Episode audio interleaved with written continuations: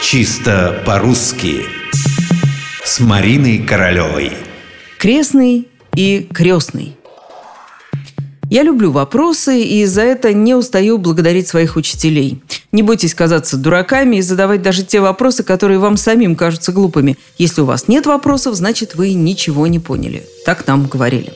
Особенно хорошо, когда на вопрос можешь ответить, а это не всегда получается, особенно если дело касается языка. Приходится отделываться уловками вроде «так сложилось» или «так принято». Ну, например, спрашивает меня коллега на бегу. «Слушай-ка, вот ты все знаешь про то, как правильно и как неправильно. Объясни мне, почему крестный ход, но крестный отец?» Это тот случай, когда простого объяснения нет.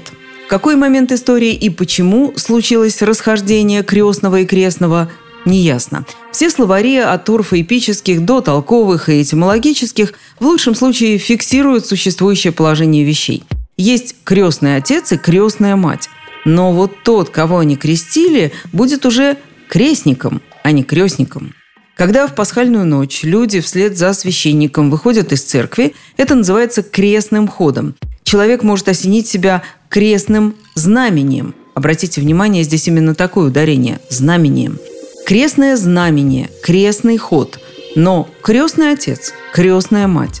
И все это, естественно, от слова «крест», в древнерусском языке оно с X века, а вообще-то, как считают, это одно из ранних заимствований из германских языков.